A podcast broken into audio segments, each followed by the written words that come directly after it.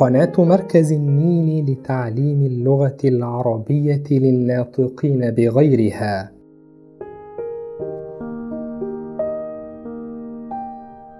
تقدم سلسلة كالأغلان الجفاف. كانت هناك قرية جميلة تعود أهلها على العمل في حقولها بحبور وسرور. وكانت السماء والأرض تبتسمان لهم ابتسامة ساحرة وترفرف الطيور فوقهم بأجنحتها وتنساب المياه في تلك الحقول مسبحة مع كل قطرة وتفوح الزهور بعطر كالمسك. في ذلك المكان الجميل كان يعيش طفل طيب القلب يطلق عليه أصدقاؤه وأقاربه لقب كال أغلان اعتاد كال أغلان على مناداته بهذا الاسم وحينما كان يسأل عن اسمه الحقيقي كان لا يستطيع أن يجيب. كان يعيش مع أمه الحبيبة في منزل صغير ولا يخلو بيتهما من الدعاء والسكينة. لا يصيبهما أذى ولا يتطرق إلى قلوبهما هم ولا غم. كانت أمه تدلله قائلة ولدي كال ولدي الرقيق ولدي الأقرع أنت الاروع ولدي الأقرع لأمه أطوع ولربه يركع. كان كل شيء يسير على ما يرام في بيت كال أغلان مع أن القرية كانت مقبلة على خطر خفي إذ حل الجفاف موسمين متتاليين. والناس لا تلقي له بالا. وكانت المياه تسيل من الصنابير وتمتلئ بها الطرقات. تراجعت مياه البحيرات وجفت الجداول. وشيئا فشيئا اصفرت الأشجار وذبلت الأزهار. لقد أزعج الجميع بالمصيبة التي حلت بالقرية. ولم يجد أصحاب المزارع التي بدأت تجف حلا. فكل الكائنات حتى المسنين الضعفاء والنسوة والأطفال كانوا جميعا في حالة يرثى لها. حتى كالأغلان ووالدته نالا نصيبهما من هذا الجفاف. فبستانهما الجميل الغناء قضى عليه الجفاف. ولم يعد في القرية التي يعيشان فيها أثر لراحة البال ولا للسعادة. ودب النزاع على الماء بين الناس. كل إنسان يظن أنه صاحب حق في أكبر نصيب من الماء ولا يرضى بتقسيم الماء المتبقي. تألم قلبك الأغلان البريء لما آل إليه حال القرية وانشغل عقله. فلا بد أن يعثر على حل وأن يصلح بين الناس. وكان يقول لا بد من عبور هذه الأزمة فمن المؤلم جدا أن يعامل الأهل والأصدقاء بعضهم بعضا معاملة سيئة.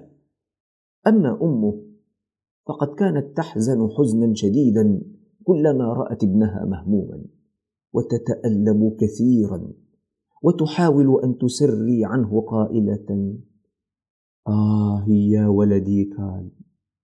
ولدي فراشتي ابني البريء اللطيف. لا تحزن وكن صبورا. إن شاء الله ستغمرنا الرحمة. أما كالأغلان فكان يرد قائلا لا يقلقك حالي يا أمي الحبيبة فسأجد حلا بإذن الله. قالت أمه بأسف حينما كانت الأمطار تهطل ونترك الصنابير مفتوحة بلا داع لم يضر في خلدنا أنه سيأتي يوم كهذا.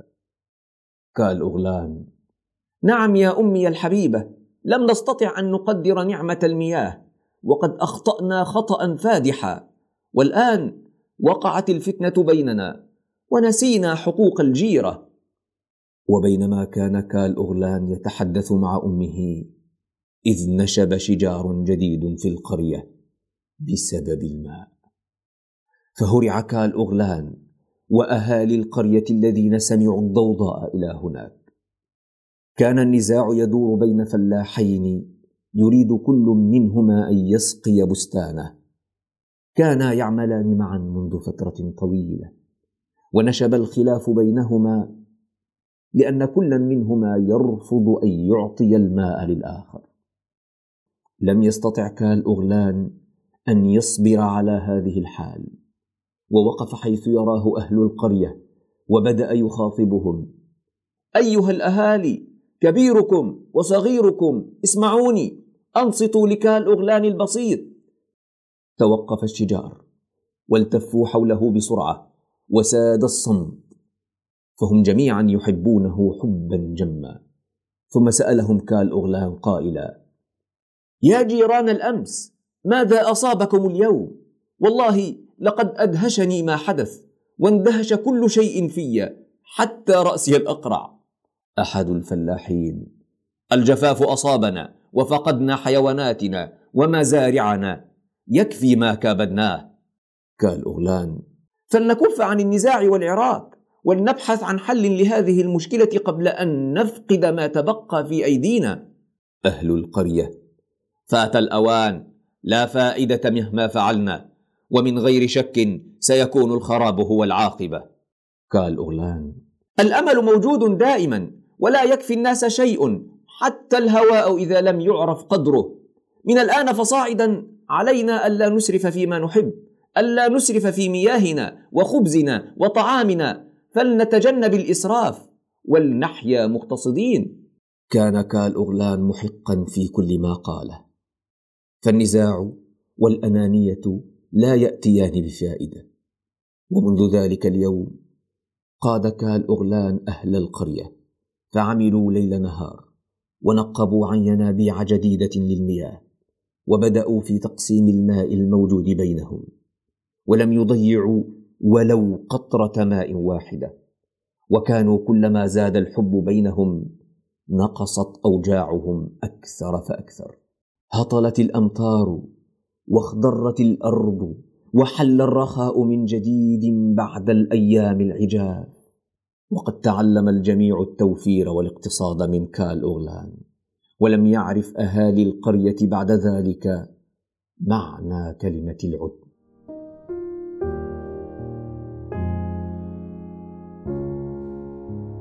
للمزيد زوروا موقعنا nilecenter.org